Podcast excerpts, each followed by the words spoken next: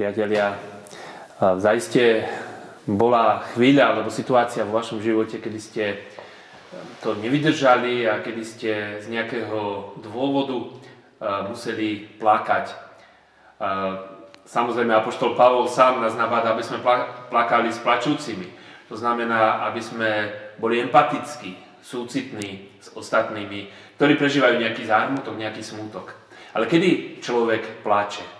Sú mnohé dôvody na to, eh, kedy človek plače, ale jeden, jedna z vecí, alebo jedna zo situácií, ktorá je v Evangeliách opísaná, kedy ženy plakali, eh, tak je opísaná v Evangeliu podľa Lukáša v 23. kapitole, eh, kde čítame v 27. a 28. verši tieto slova.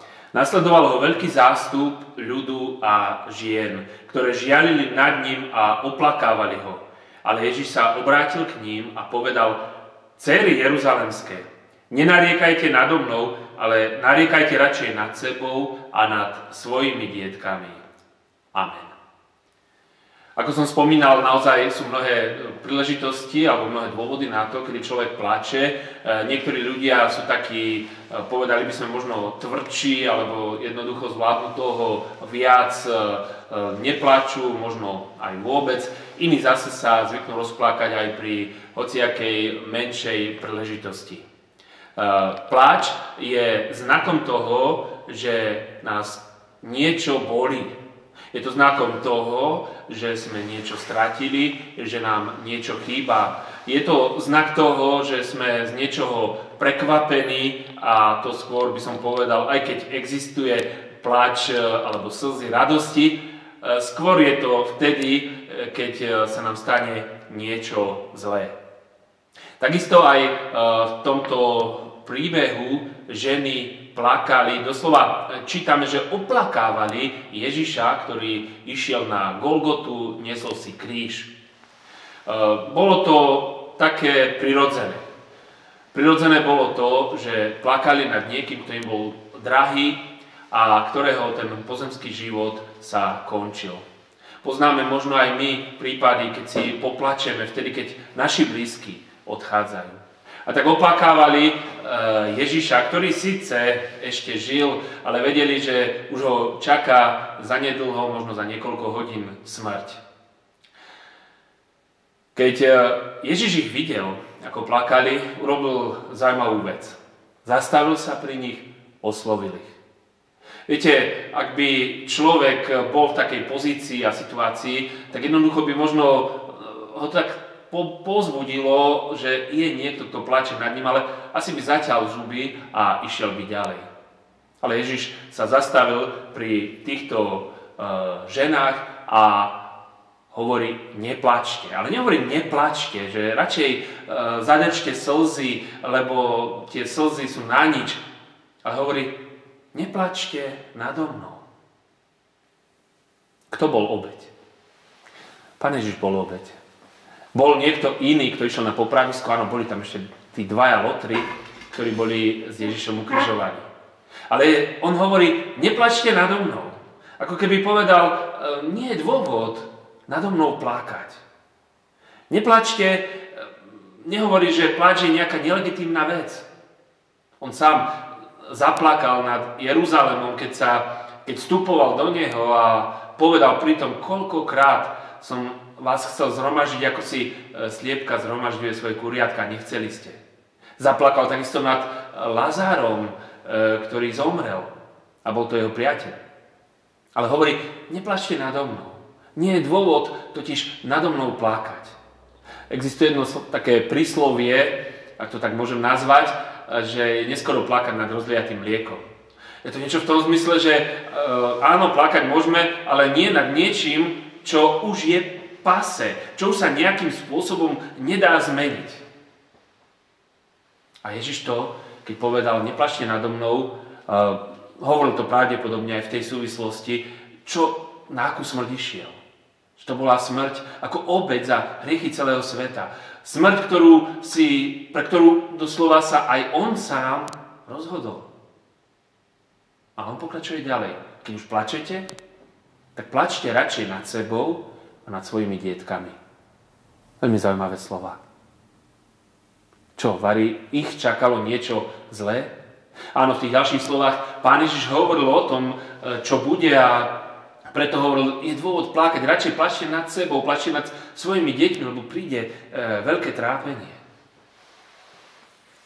Ale na druhej strane pán Ježiš uh, akoby vyzýval, aby tí ľudia plakali nad sebou a nad svojimi deťmi. Aby plakali, pretože možno pláč bude takým impulzom k veciam, ktoré sa ešte dajú zmeniť. Ktoré už uh, nie sú uzavreté, ktoré ešte nie sú uzavreté. Nad čím zvykneme plakať my? Áno, možno podľa toho vzoru plačeme nad odchádzajúcimi, plačeme nad stratou. Ale Plačeme niekedy pri modlitbe. Máme zármutok, ako hovorí Apoštol Pavol, e, nie podľa tohoto sveta, ale podľa vôle Božej. Nad ľuďmi, e, možno aj tými, ktorí sú nám blízki a ktorí e, svojim životom, svojimi postojmi a svojou nevierou a zatvrdilosťou voči Bohu idú a smerujú do zahynutia. Tieto slova pána Ježiša si môžeme vyložiť aj tak. Pláčme nad ľuďmi, ktorí sú nám blízki, ktorí sú nám zverení. Nie nad áno, máme s nimi aj súcitiť a plakať aj, e, keď oni majú nejakú bolesť a prežívajú nejaký zármutok. Ale plačme aj nad tým, že ich život smeruje do zahynutia, smeruje od Pána Boha. Prečo? Lebo ten pláč má, môže mať efekt tomu, že tí ľudia si uvedomia svoj smer a zmenia svoj život. Plačte radšej nad sebou a nad svojimi dietkami. K tomu nás vyzýva Pán Ježiš Kristus. Nielen tie ženy, ktoré tam plakali a oplakávali jeho blížiacu sa smrť. Ale tie slova majú význam aj pre nás. Aby nám záležalo na veciach, ktoré sa dajú zmeniť. Na veciach, ktoré sú dôležité eh, v našich životoch, ale aj v životoch našich blízkych. Tak pláčme nad sebou. Pláčme možno na kolenách. Pláčme nad svojimi hriechami. Vyznávajme Bohu to, čo sme žili, ako sme žili a že to nebolo dobré a správne. Pretože práve cez slzy môžeme niekedy vo svojom živote smerovať ku zmene. Amen. Pomodlíme sa. Pane, ďakujeme Ti za to, že Ty si nám dal slzy. Ďakujeme Ti za to, že e, slzy sú nielen vyjadrením e, našej straty alebo smutku nad stratou alebo našej bolesti, ale takisto slzy môžu byť aj vyjadrením takej nádeje zmeny.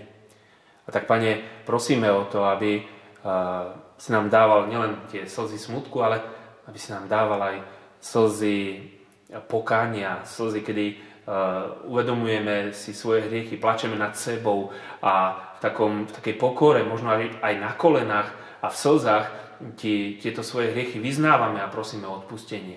Daj nám, Pane, tú milosť uh, naozaj plakať takýmito slzami. Rovnako, Pane, prosíme aj za našich blízkych.